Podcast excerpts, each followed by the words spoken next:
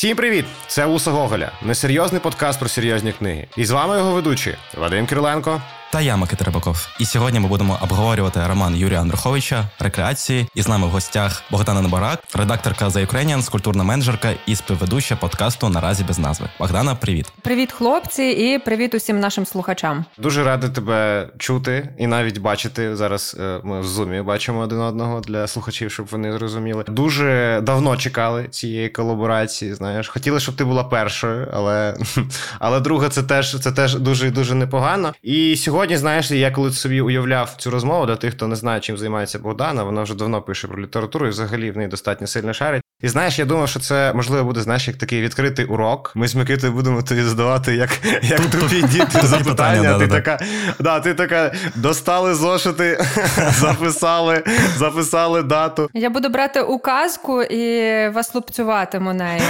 О, Богдан, Богдан, ну як скажеш, як тобі зручніше так і роби.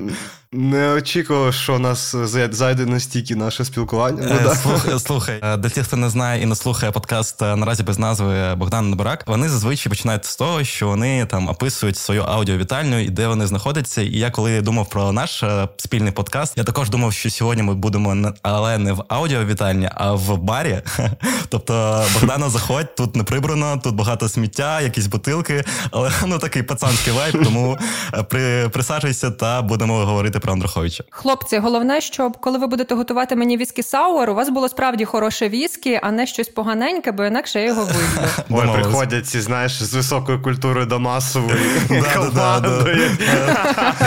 Командують. У нас тут вино 200 гривень, а ти тут віскі саур. Питання має Богдан, як справи? Ну, давай почнемо з таких, знаєш, ну, раз ти вже тут, раз ми вже розмовляємо, і раз ми вже не бачились десь півтора тижня, може два навіть вже, то маю питання, як твої справи?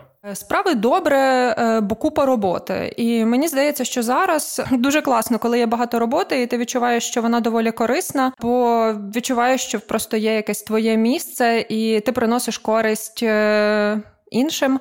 У мене десь так зараз. Ми дуже багато часу інвестуємо у наш подкаст, багато читаємо.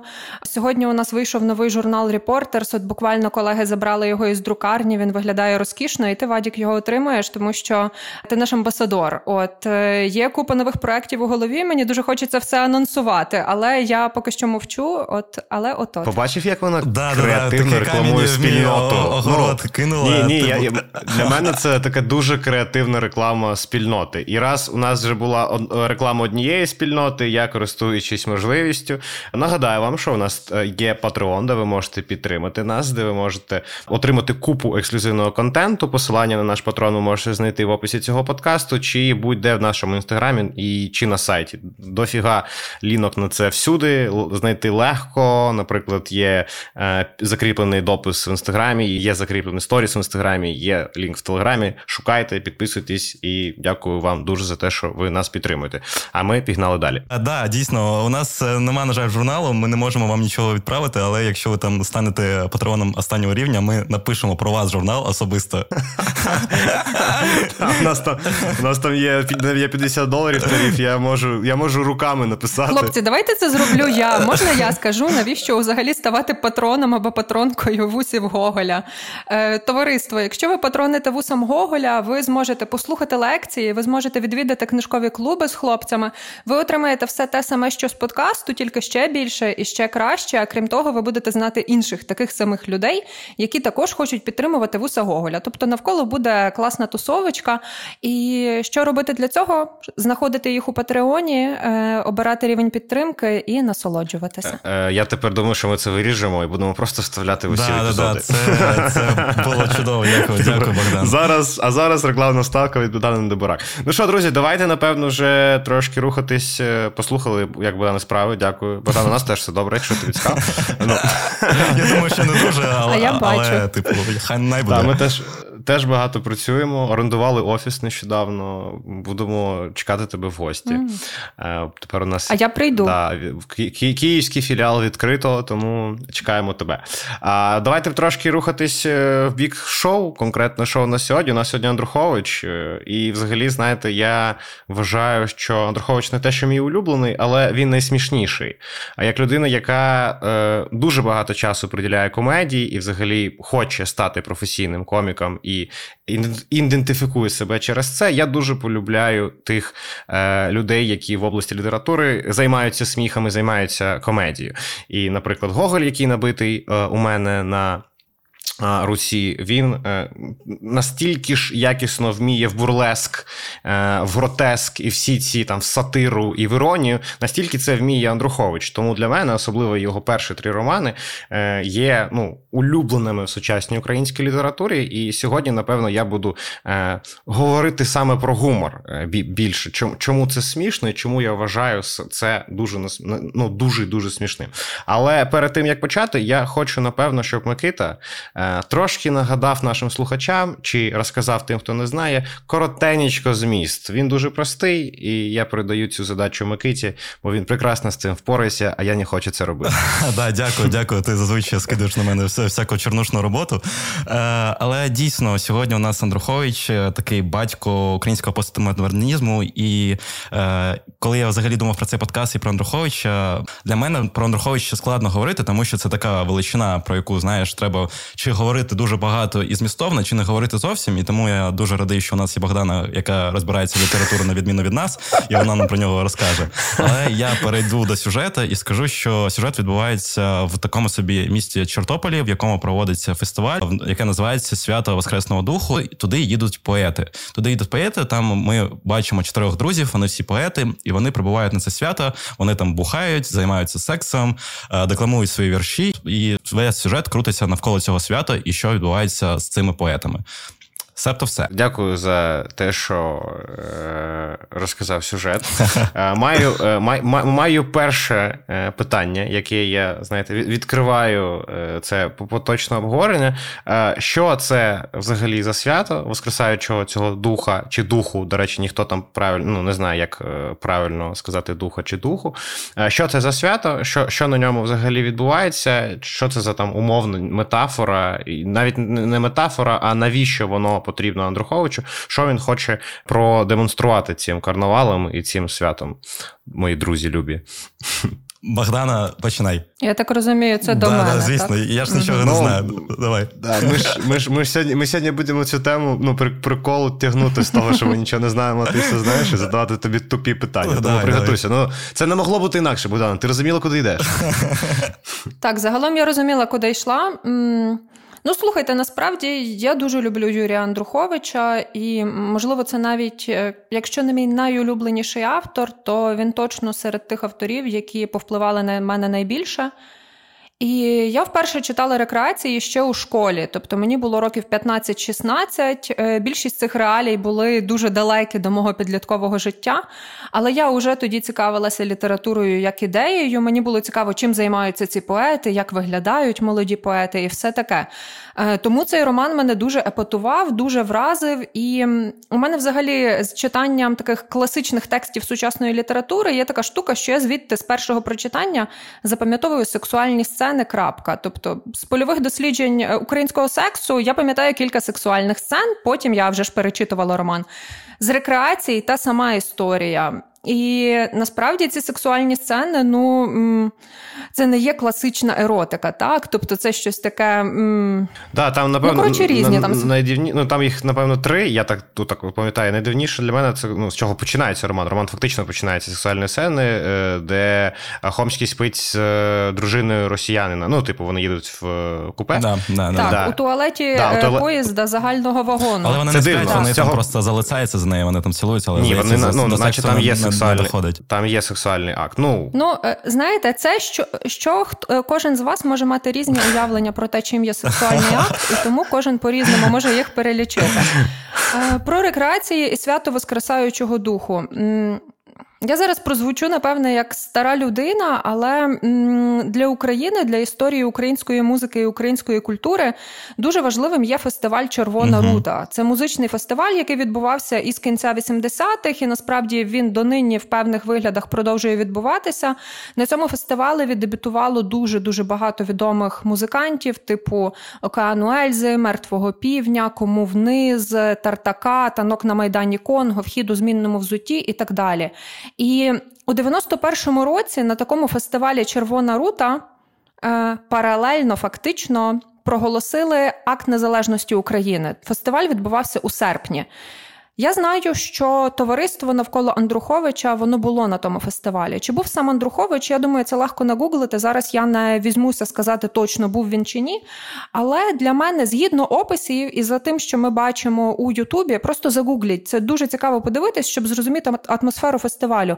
Ми реально бачимо свято Воскресаючого духу навколо ще радянський союз, але люди вже вдягають щось національне українське на себе, дістають прапори, співають пісні січових стрільців. Водночас, е, з одного боку, ми знаєте, бачимо там от образ такого комсомольця, так як у рекреаціях є цей Біленкевич. Він якийсь такий огидний і слизький. Тобто, це молодий чувак, який е, одягає костюм, знає який всього, знає да. тільки якісь штампи.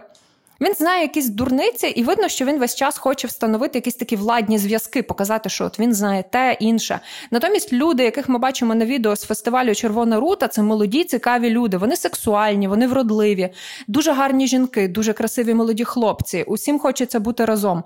І чесно кажучи, я думаю, що Андрухович описує червону руту як прототип е, свята Воскресаючого. Слухай, духа. я маю зустрічне питання, але коли рекреації вийшли в світ, вони ж вийшли в журналі, на обкладинці якого був Леонід Кравчук, і якраз була купа обурення щодо того, що е, Україну змальовують саме так. От ти зараз говориш, що типу це ну це було е, дійсно, дійсно таке відбувалося, але е, публіка тогочасна не сприйняла роман як е, ну тогдашні часи. Вона сприйняла це як е, там не знаю, бурлеск, як свято, як те, що не відбувалося в реальності, і навіщо Ондрухович взагалі змальовує ось таку Україну. Так, це правда. Перша публікація була журнальна, але важливо сказати, що це був журнал Сучасність. Це був журнал, який спочатку виходив у діаспорі, а потім, коли була незалежність, він повернувся до Києва. Точніше, ну він вирішив переїхати до Києва. І це був журнал, який великою мірою фінансувала українська діаспора, яка виїхала тоді, після Другої світової війни. Вони мали своє уявлення про те, як можна говорити про Україну або що потрібно показувати. І частина цієї діаспори дійсно після публікації рекреації писала у редакцію, що мовляв, ми від вас відписуємося. Це непристойно, це негідно, це недостойно. Але також були люди із діаспори, наприклад, мій улюблений літературознавець Юрій Шевельов, який, до речі, зіставляє Андруховича із е, Гоголем, який для вас так важливий. Робить це дуже дотепно. Я думаю, що ми можемо додати в опис до подкасту назву есею, який офігенно показує ці зв'язки між Гоголем і Андруховичем. Але так я, він навпаки я, дивись, я дійшов до цього без Шевельова, тобто у мене є шанси щось е, зрозуміти в цьому житті.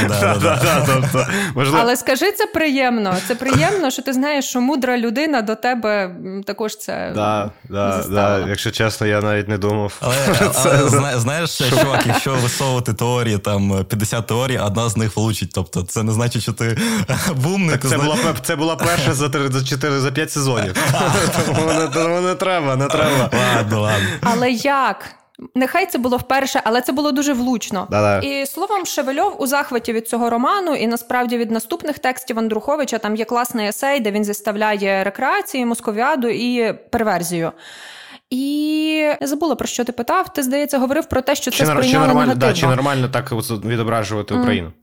Що думаю я? Я думаю, що е, якщо на книжку є гранично позитивні і гранично негативні відгуки, то це означає, що книжка дуже хороша, бо вона або дуже дратує, або дуже подобається. Це означає, що вона пише про дуже важливі стики у суспільстві. І Андрухович він завжди був дуже майстерний у тому, аби е, знайти сюжет, в якому він зможе описати ці такі розломи важливі, тому що у рекреаціях не тільки іронія є, е, там дуже багато сатири, дуже багато жорсткої сатири і насміх насміхається він передовсім і не лише з росіян. Е, він насміхається із себе, зі свого кола, з людей навколо себе. Е, тому, звичайно, цей роман епатував і вражав. А ще його звинувачували у тому, що там присутні натяки на гомоеротичні сцени, і як же так можна? А виявляється, можна. Мені здається, що ну, відповідаючи на питання Микити, е, я маю свою думку. Е, карнавал, е, який є там, да, це такий мета-всесвіт, да, це існуючий якийсь то фантазійний світ, де дійсність вона йде в мікс з фантастичним чимось. І ну, типу, це інструмент автора. Він бере карнавальну структуру для того, щоб показати як і колективне, так і особисте. Бо ми бачимо, як перетинаються особисті історії, да, індивідуальні історії е, тих, хто приймає участь в цьому карнавалі, і цей карнавальний всесвіт, що герої цього карнавалу, вони ну фактично герої ці, цього роману, вони і приймають участь, і розробляють цей карнавал, і є головними дієвими особами. І тобто, ми бачимо, як працює цей карнавальний всесвіт, і він, як сказала Богдана, він може бути як і дуже сильно негативним. Да, Ми бачимо, там є наркоман, там є там проституція, там є ось цей е, ракетир, там є агенти КГБ. Так він може бути прекрасним, де молоді поети звертаються до вже поета відомого. Він там ділиться досвідом, як як вони всі мріють про розбудовування нової країни.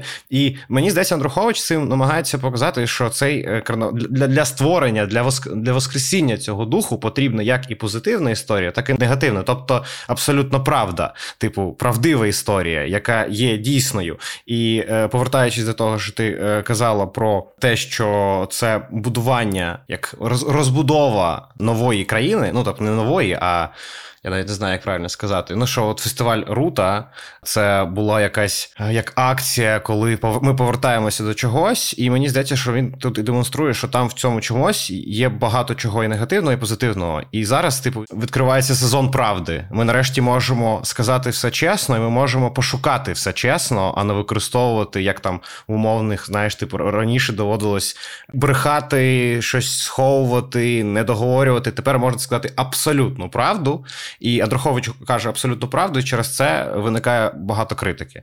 Що скажете про це? Це так, але не зовсім так, тому що коли ми читаємо Андруховича, то ми розуміємо, що е, ще існує Росія і Радянський Союз, тому що е, їде якийсь чоловік, у якого журнал Правда лежить, і він там лається, що навколо ці галичани, і він їх не розуміє. Е, постійно є ця загроза Росії. Наприкінці роману ми також не розуміємо, чим завершується це оголошення молодої держави. Насправді закінчення дуже тривожне. Е, слухай, я хочу сказати кілька слів ще про карнавал, тому що це дуже класний прийом, який можна відстежувати у різних літературних текстах. Е, карнавал він важливий чому для всіх нас, тому що на карнавалі можна обрати роль, яку ти ніколи не граєш у звичайному житті, і її випробувати. Можна одягнути маску, як це робили в Венеції. Там неважливий твій соціальний стан, твої батьки, походження, там кількість грошей. На карнавалі ти можеш бути ким завгодно. Я думаю, що молодий письменник Андрухович, який передчував, що імперія от-от розпадеться, е, він розумів, що е, ці 90-ті вони фактично теж будуть для усіх них чимось схожим на карнавал, тому що е, ти ж не отримаєш одразу такий продуктовий пакет з написом Україна, де будуть усі складники правильно розкладені. Тобі треба зрозуміти, що таке та твоя Україна, вибудувати її і навчитись взаємодіяти, навчитись робити це не у протистоянні. От, наприклад, ви говорили про те, що там умовно у радянський час не можна було показувати наркоманів чи повій або говорити про щось. От ніби цензура закінчиться, але як із цим всім бути далі. І тому свято Воскресаючого духу, я думаю, це також і такий умовно експеримент, який дозволяє випробувати, бо там дуже багато і кліше, також і штампів. Тобто там є насмішки з українських штампів, таких нібито занадто патріотичних. Е, водночас ми упродовж цих 30 років побачили, як багато цих штампів оживають і стають дуже важливими символами. Але 90-ті – це період, коли потрібно було зламати все і могти посміятися з усього для того, аби потім могти як сміятися, так і говорити серйозні речі. І Андрухович у цьому був фактично першопрохідцем, за що я йому дуже вдячна. Слухайте, а мене ще питання є щодо карнавалу і до ставлення карнавалу тоді і зараз. І коли ми там читаємо текст Андруховича, який було написано в 90-х, і ми сприймали це як просто як карнавал, як свято, яке відбувалося десь там. А зараз ми бачимо ну тих же наркоманів там чи там е, бухаючих, е, можна зустріти їх е, будь-де, і як і гарне, ми можемо зустріти будь-де. Тобто ми можемо зустріти декламацію там українських віршів будь-де на будь-якому кутку України. І моє питання: чи закінчився карнавал для нас зараз, чи ми суцільно перебуваємо в цьому карнавалі? Слухай, я думав про це. Я не дуже згоден, що ну мені здається, що все ж таки, оце всесвіт Андруховича на цьому карнавалі він все ж таки більше про 90-ті. Ну він, типу, він він, він дуже сильно сильно про них. Оце, Оце рекетири е, класичні в барах. Е, ну, ти вже не побачиш цього. Чи там наркоман, який тащиться по двору, е, там які, якісь то опіоїди дуже дивні приймає. Мені здається, ну, для мене це залишилось 90-х. Я чомусь згадував, особливо про наркомана. Я взагалі дуже в дитинстві боявся наркоманів, це була проблема. А потім їм став. А, а потім їм став, так. Да. Типу, я не вживаю наркотики, я тільки їх продаю. І цей, е, і, якщо ти пам'ятаєш, Микита, а Богдані розкажу, в Одесі була така напівлегендарне місто, яке мало назву Полермо. Це це роми, якщо казати про ну, етично, якщо казати, як я кажу, цигани, вони е, за містом побудували такий як наркопритон, як міні, міні-селище, куди ходили наркомани з усієї Одеси, кололися, і прям там ну, були легенди, що прямо навколо цього Полерму, знаєш, вони там і загибали там. Ну і ми розуміємо, що є теж різні різні різні різної якості наркотики, і зрозуміло, що наркотики 90-х на пострадянських просторах. Зараз ну, це, це... Наш подкаст перевертається на лекцію про те, які є наркотики. Продовжуй. Ні, ну це просто ну, це та дійсність, коли ти дійсно міг щось вжити і просто ну, 10 метрів пройти і лігти. І це було на вулицях. Ну, тобто, оця легенда, що туди не можна ходити, була у мене від бабусі. Тому, коли я е, читав Андруховича, оцей е, там був момент, коли наркоман е, іде за Мартою та Хомським, то ну я прям згадував, що мені. Про це казали, що це можливо, і що ти можеш це зустріти, і що не треба ну, треба щось робити. Я маю на увазі, що це небезпечно. Зараз я навряд чи своїм дітям би казав про таку небезпеку, бо такої небезпеки немає. І це ну тебе відповідь на твоє питання. Мені здається, що все ж таки це більше про історію 90-х. Богдану? Я одразу згадую е, пісню, яка також важлива для 90-х. Це пісня братів Гадюкіних Наркомани на городі. Наркомани на городі. Насправді наркоман також описаний як вельми небезпечна особа, яка як там у лівій руці він тримає ножа. Е, Я не знаю, чого ми почали так багато говорити про наркоманів, але якщо вернутися до карнавалу, е, то знаєте, я думаю, що просто знову ж таки пройшов час. Ми пожили в цій країні, ми обжилися. Е, дуже класно пише Шевельов про це число сучасності, де був Кравчук, а всередині Андрухович. Він описує там Кравчука, першого президента Республіки Україна, е, як особу, яка в дуже новому костюмі, і видно, що вона цей костюм ще до себе не притерла, ще не поносила. Тобто він такий от щойно знятий. І наша країна теж була от щойно нам дана. Тепер вона є. І коли вернутися до карнавалу, я думаю, що тепер карнавал відбувається у, скажімо так, е, контрольованих просторах. Це можуть бути круті літературні фестивалі, коли щодня на книжковому арсеналі ти можеш зустріти купу знайомих, купу людей, якими ти захоплюєшся, потім там щось потусуватись, послухати декілька дуже цікавих розмов ввечері. Е, ти можеш чогось випити, потанцювати на концерті, в тебе дуже конденсовані враження. Але ти можеш піти на рейв, ти можеш е, поїхати в Бразилію на карнавал чи у Венецію, і в принципі ти отримуєш в контрольованому карнавальному просторі те саме. Натомість у 90-ті цей простір фактично в деяких ситуаціях і в деякий час е, сягав розміру цілої країни. Гарна думка, мені подобається. Дякую.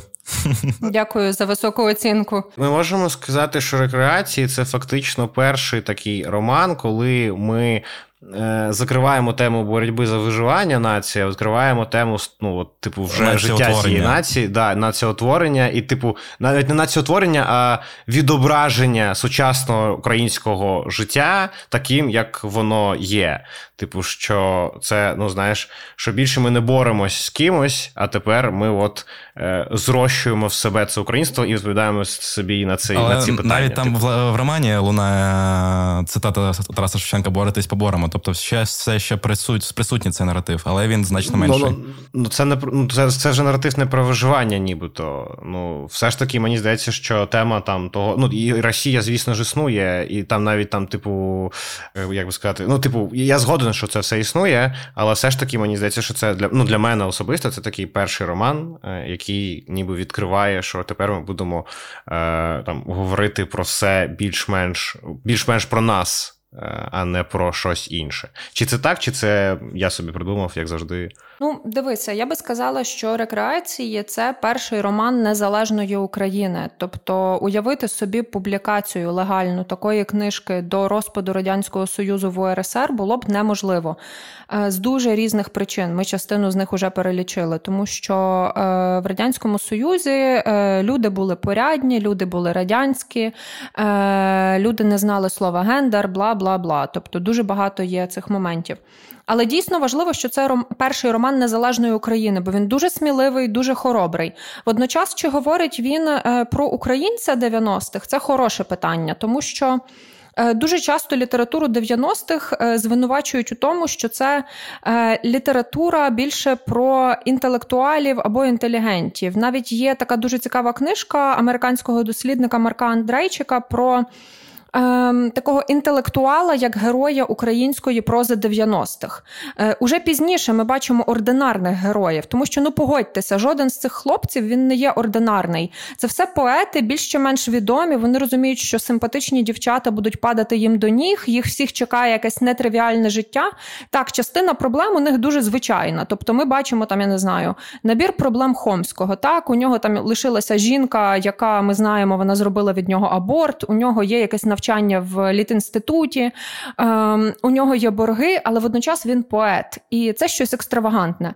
Е, звичайний чувак 90-х це не поет. І тому мені здається, що література такого типу вона також дозволяла вибрати з тієї дійсності, яка на загал була дуже важкою. Тобто я цього не дуже пам'ятаю, але я знаю, що 90-ті в Україні це був важкий час. Вибрати спогади про щось хороше. Тобто, все одно були, скажімо, класні вечірки вечірки, були зустрічі з друзями, були якісь е, розмови, які міняли твоє життя. І е, роман рекреації він про таку зустріч, яка дуже багато тобі дає, і яка може стати змінною для твого життя. Врешті дуже багато людей згадують фестиваль Червона рута. Так, наприклад, Вахтанг Кіпіані, е, історик, який веде історичну правду, головний редактор, засновник, який зараз на фронті, часто згадує, як він познайомився на фестивалі Червона рута із Георгієм Гонгадзе. І багато людей з таких подій отримують ті спогади, якими часто можна ну виправдати це не те слово, але окреслити для себе дуже важкий період. І 90-ті таким періодом були, але так там були рекреації. У мене ще є маленька ремарка. Я просто вчора подивився розмову Жадана з Андруховичем, і е, Жадан питав у Андруховича, чому е, він змальовує в своїх там перших е, книгах саме поетів, і вони зійшлися на думці, тому що складно уявити собі україномовного персонажа персонажа в Україні того часу е, не поета. Тобто, якщо ми там е, говоримо про там якогось роботника фабрики, то навряд чи він був би україномовним. І якраз така інтелігенція була зобов'язана тим, що вони були саме україномовними, і ну той, той контекст працював саме так. Е, мені дуже подобається ну, це цитата, яка описує головних персонажів цього роману найбільш йомко. Я її зачитаю. Хлопці, вони талановиті, чесні, непродажні, цвіт нації, діти нового часу, 30-річні поети. Кожен гадає, що він пуп землі, а нас, а насправді лише сексуальна невдоволеність і розпалене самолюбство. Е, Мені здається, що це така навіть самоіронія, знаєш, е, в якомусь А ще важливо, що це жіночий погляд, да, тому що Марта ми говоримо про чотири. Е, та, це четверо головних героїв чоловіків, і жінки дуже часто десь там поруч, збоку, вони виконують певну функцію. Найяскравішою є ця Марта, яка дружина Мартофляка, одного з головних персонажів. І от е, ми бачимо, що є таке не те, що незадоволення, а певна така їдкість. так? Тобто є там щось хороше, але закінчується все так е, трошки по-зміючому. Але все одно вона отримує задоволення від того, що відбувається, мені здається. Мені здається, що вони ніби ну, персонажі застряли десь посередині. Вони, типу, ніби талановиті, але от Мартофляк читає свої вірші і щось розповідає там студентам. Вони заснули, поки він розповідає. І ніби всі ці історії оцього максимального творчого задоволення вони не реалізуються в цьому романі. Вони, ну тобто, е, Немерич, який попадає на ну, на, на, на ініціацію да, свою, він теж ну, типу, він біжить звідти, бо його там можуть е, ну, вбити.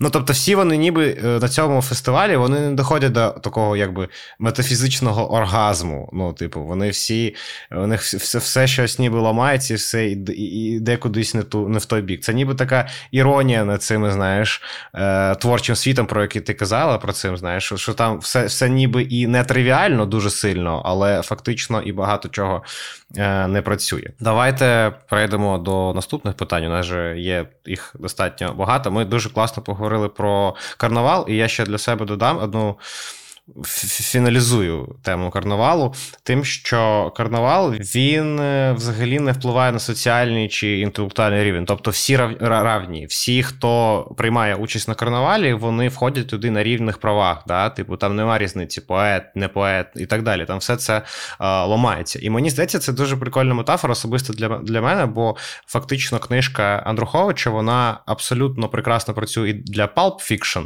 і для високих там, високої культури культури. Тобто вона працює, і моя моя улюблена частина культури це те місце, де культура вона і працює з масовою масовим глядачем, чи будь-ким зі мною, чи найчастіше, бо я не є е, професійним там кимось. І вона прекрасно працює з високою культурою, з знавцями будь-якого е, фаху. І мені дуже подобається оця метафоричність, що карнавал він ніби е, змішує усі Взагалі, соціальні. Да, да, да.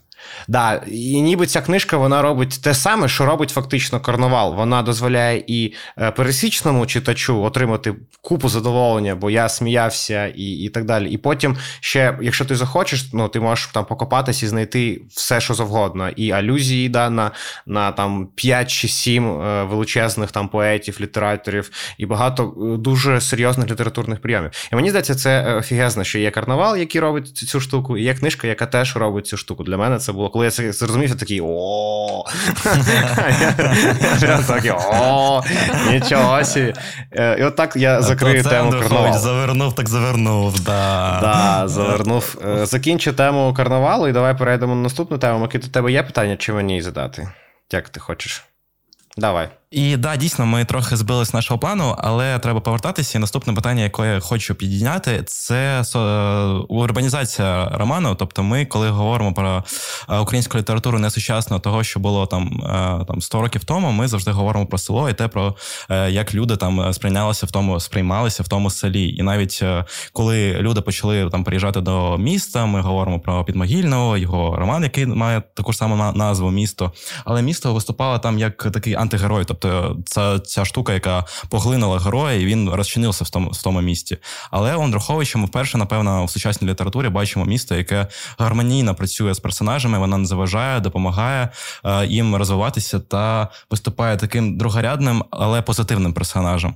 Чому так? І чи важливо це було для там сучасної української літератури взагалі? І ще в мене додаткове питання тут же. Е, прямо в цьому моменті десь я чув думку, що ну Чортопіль він схожий на Дрогобич. Ну, да, ну ніби то це я десь почув, що це так. І і наскільки я знаю, ти була в Дрогобичі, ми з Микитою ніколи не були. І наскільки я знаю, це дійсно дуже важливе культурне місто, ну дуже цікаве місто. І отже, розкажи, ну, відповідь відповідь чекаємо на перше питання. І да, ти, Якщо ти не записала, можемо повторити тобі. Добре, я почну. Е, Давай. Отже, ваше перше питання про міську літературу. Е, я насправді це питання і люблю, і ні. Е, тому що я вважаю, що це одна із найуспішніших операцій російської пропаганди, яку вона здійснила з нами всіма. Це переконало нас, що українська література вона про село і кріпаків. І ми дуже часто носимося з цією думкою. Нам справді здається, що в нас багато села, у нас всюди вештуються кріпаки. Але коли почати розбиратися навіть із тією шкільною програмою, яка є зараз, то починаєш розуміти, що це нагла брехня. І Іван Нечуй Левицький, наприклад, написав перший великий прозовий текст про Київ. Це його роман Хмари. Леся Українка має купу фантастичних оповідань про дуже різні міста. Е, Ольга Кобилянська, вона взагалі суперміська авторка. Дуже багато українських письменників-модерністів та навіть до модерного періоду, хоча до модерного цього було трохи менше.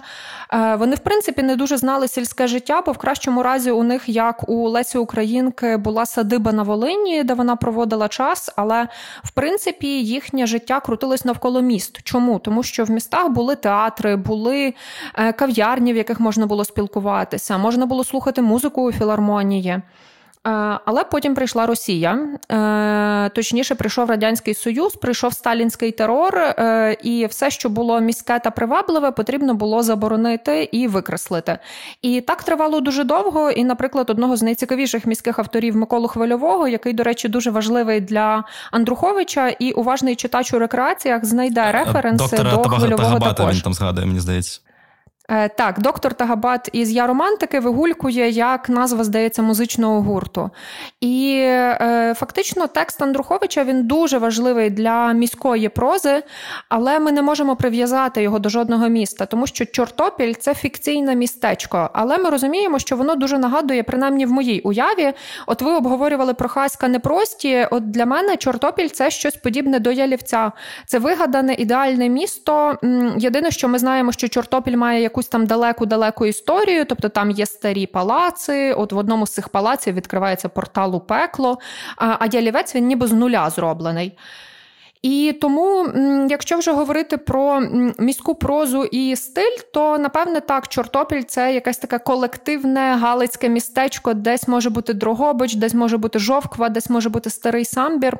Я була в Другобичі і дуже рекомендую вам туди поїхати, коли буде нагода, е, тому що це, зокрема, місто Бруно Шульца. Це теж важливий для Андруховича автор. Е, Андрухович перекладав Шульца, і це просто дуже класні, е, класна коротка проза. Це єврейський польський письменник. І в Другобичі є все те, що описує Андрухович. Там є десь на обрії гори, там є стара архітектура, там є ратуша, там є відчуття камерності. Це теж мені здається дуже важливо, бо рекреації роман короткий камерний, і так само камерним є це місто, в яке потрапляють герої. Я можу перейти до другого питання. Да, Дякую дуже. Да, Я лише додам, що в цій умовній трилогії, е, ну е, я маю на увазі Москві, Москві, Московіаду і переверзії, правильно? Пер, переверзії, да? Переверзію. Пер, переверзії. Е, там всюди місто дуже важливим. Да? Там, типу, і, і Москва, е, і яка символізує агонію там цієї імперії. Потім Венеція, яка символізує, типу, постійне вмирання чогось, ну, що вона постійно вмирає і відроджується. Як Фенікс, да. І да, як Фенікс. Що символізує тоді Чортопіль для нас? Ну, типу, це ось цей новий постколоніальний, я не знаю, е, антиколоніальний якийсь то дискурс в якомусь то місці, де постійно буде відбуватися цей карнавал, чи що що воно може символізувати ну, ця, ця локація конкретно? Ти не додав, ти додав ще одне питання. Богдана там от записує в питання, ще їх багато. Да, да, да, да. Ну. Так у нас у нас є можливість. Я вже забула друге. Я сам забув, я не пам'ятаю вже.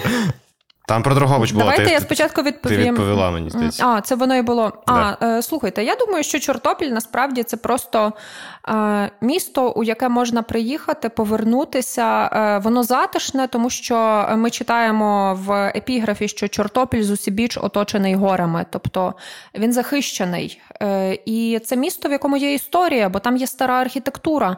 А отже, можна згадати, що було щось до, бо ми розуміємо з описів, що ця архітектура європейська.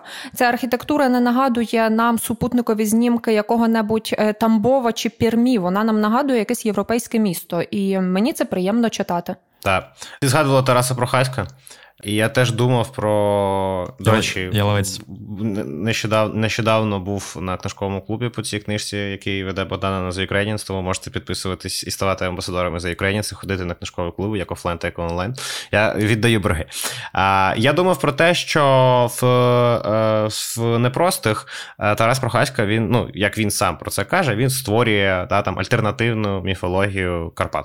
А, І я подумав: а що, якщо Андрухович е, в своїх рекреаціях е, навпаки деконструє, ну, деконструє міфи. Він навпаки ну, працює з тим, щоб ці міфи в такі достатньо пост, е, постмодерновими прийомами взагалі знищити. Ну, типу, зробити де, деканонізацію чогось. да? Типу, не навпаки щось канонізувати, а нав, ну, е, а навпаки, займатися саме цим. Мені взагалі здається, я просто додам про постмодернізм, що постмодернізм, на мою думку, не намагається знищити щось. Постмодерністи зрозуміли, що вони не можуть е, знищити минуле, але не можуть пояснити його. І мені здається, якраз е, Андрухович намагається зробити саме це. Але послухаємо Богдана, можливо, моя думка хибна. Ну, типу, для, для того, щоб щось будувати нове, треба, типу, ніби знести щось старе. І ніби саме цим і займається Андрухович у всій цій трилогії, особливо в Московіаді. Ну, типу, не так сильно це я помітив в рекреаціях, як там, що ну, типу, це це знищення чогось і не тільки радянського чи російського, але і чогось е, українського включно, зокрема. Чесно, я думаю, е, що ми трошки занадто сильно чіпляємося за цей чортопіль. Я приймаю, що це вигадане місто. І дивіться, ми почали з карнавалу.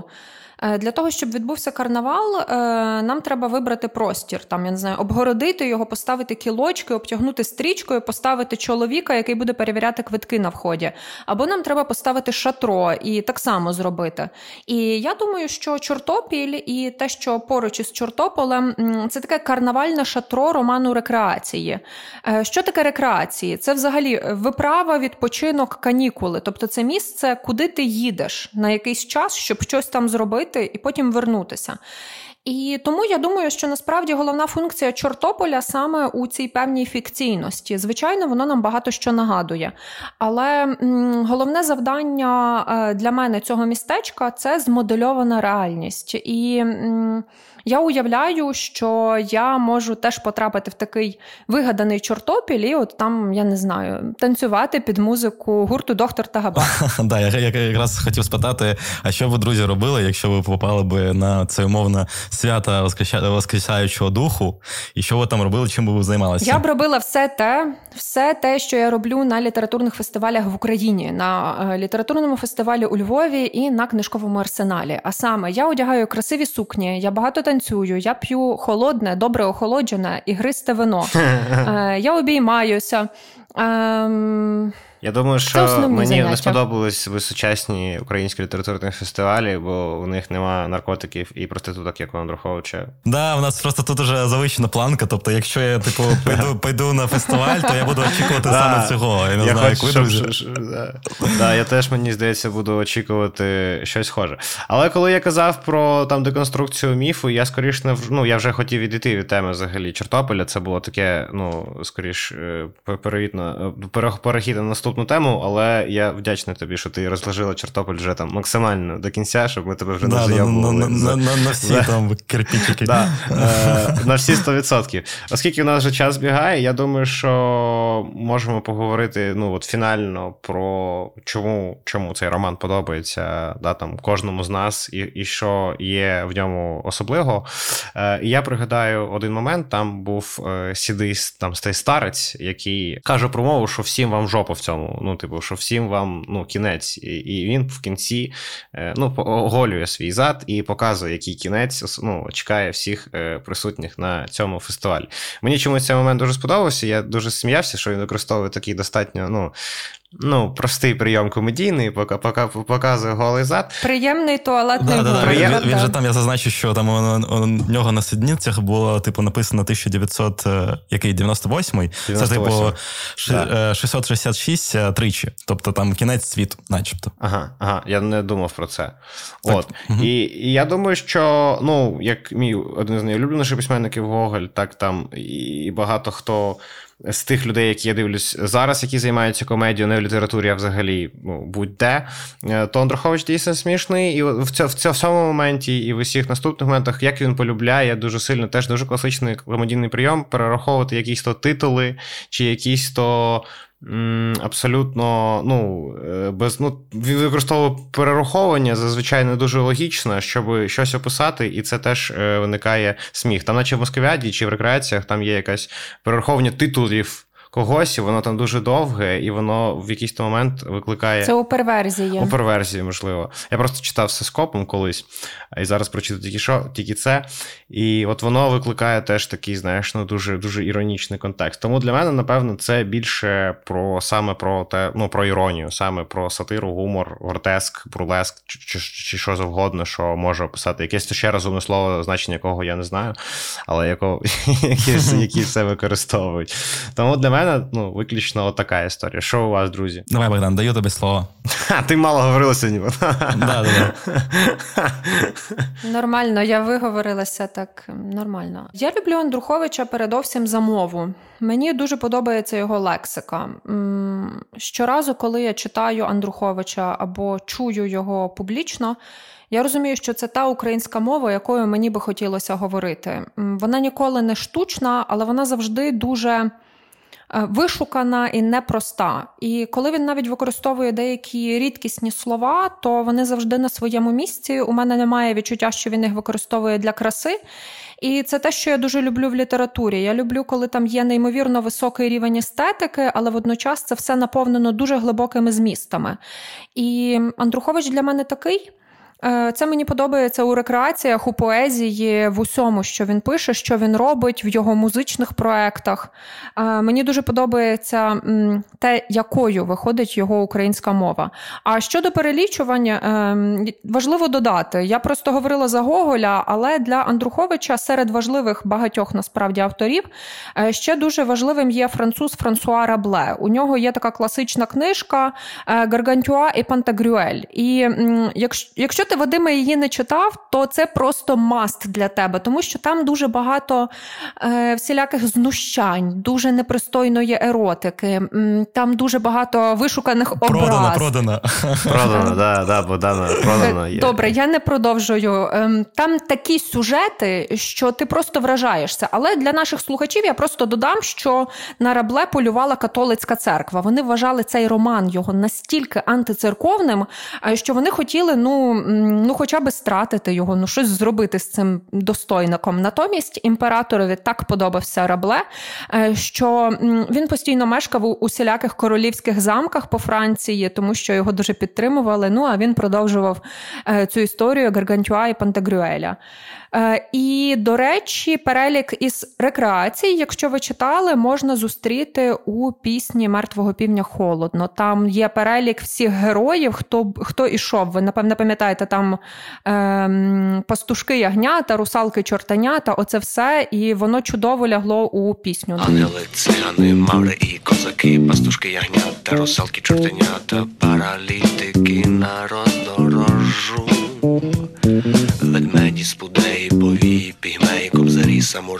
металісти, дермограї, турки, яничара, індуси, ветерани, маланці.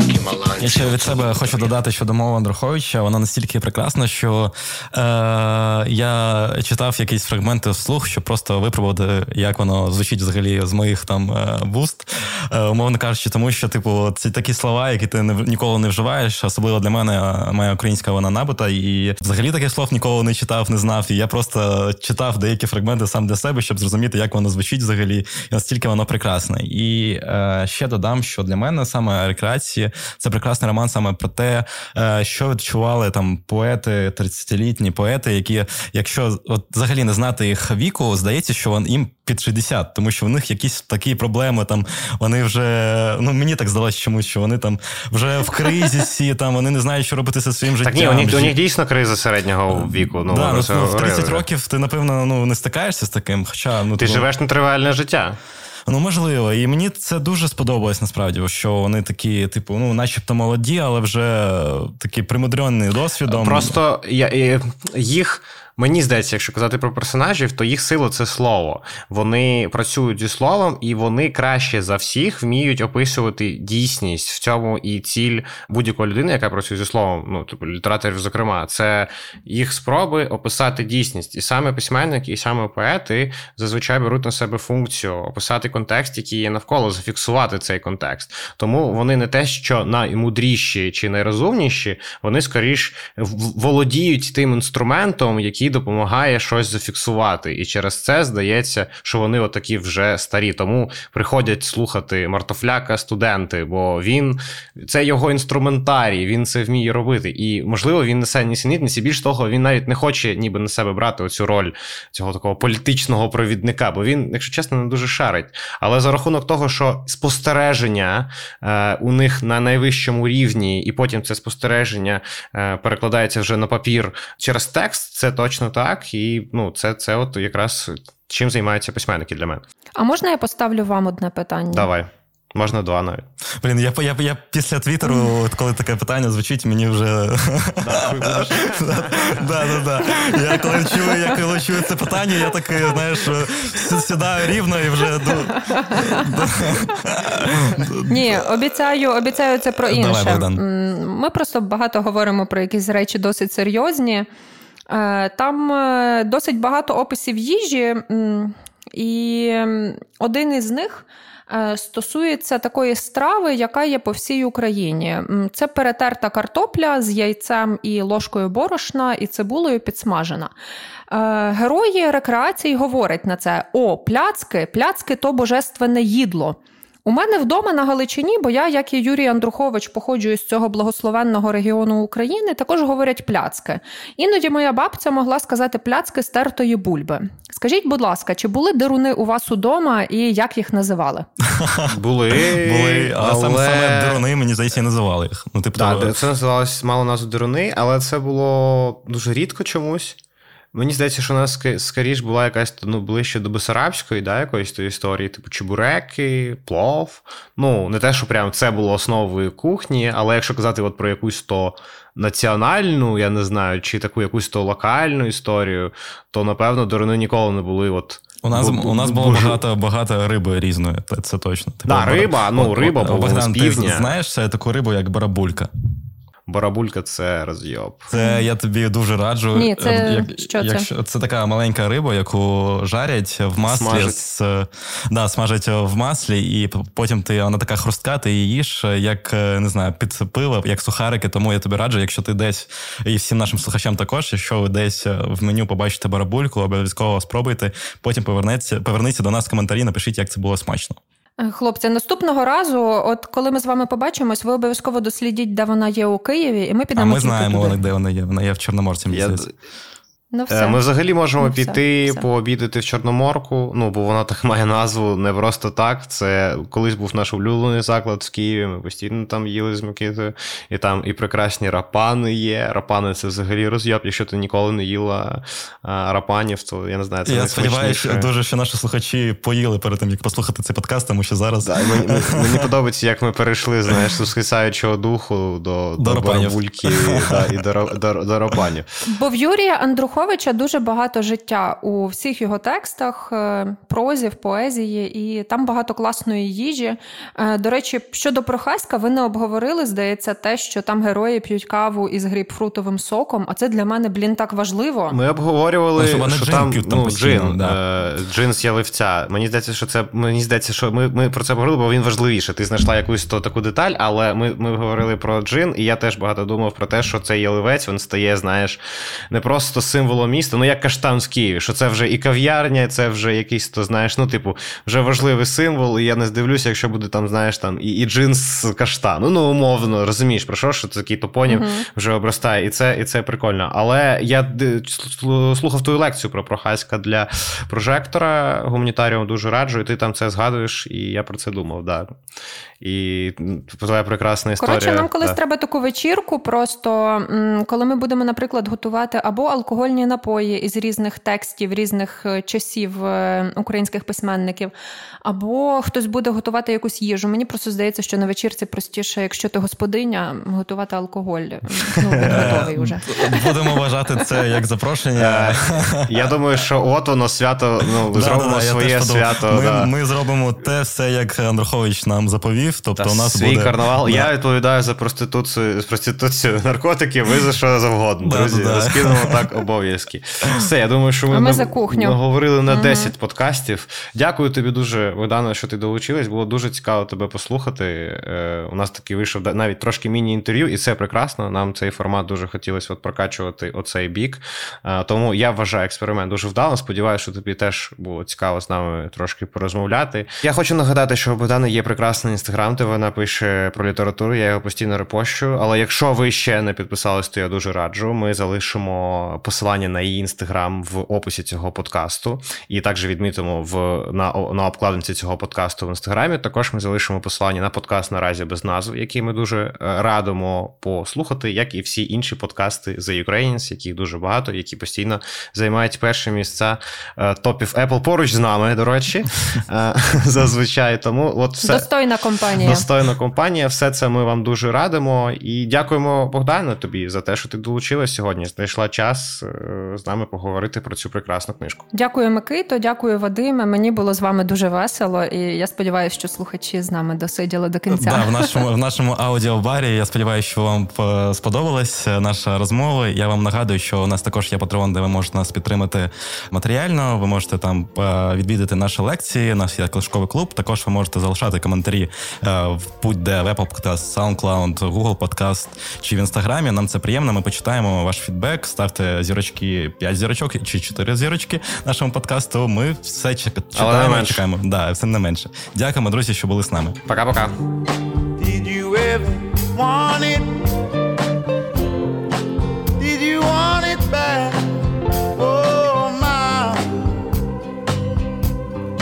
Tears me apart.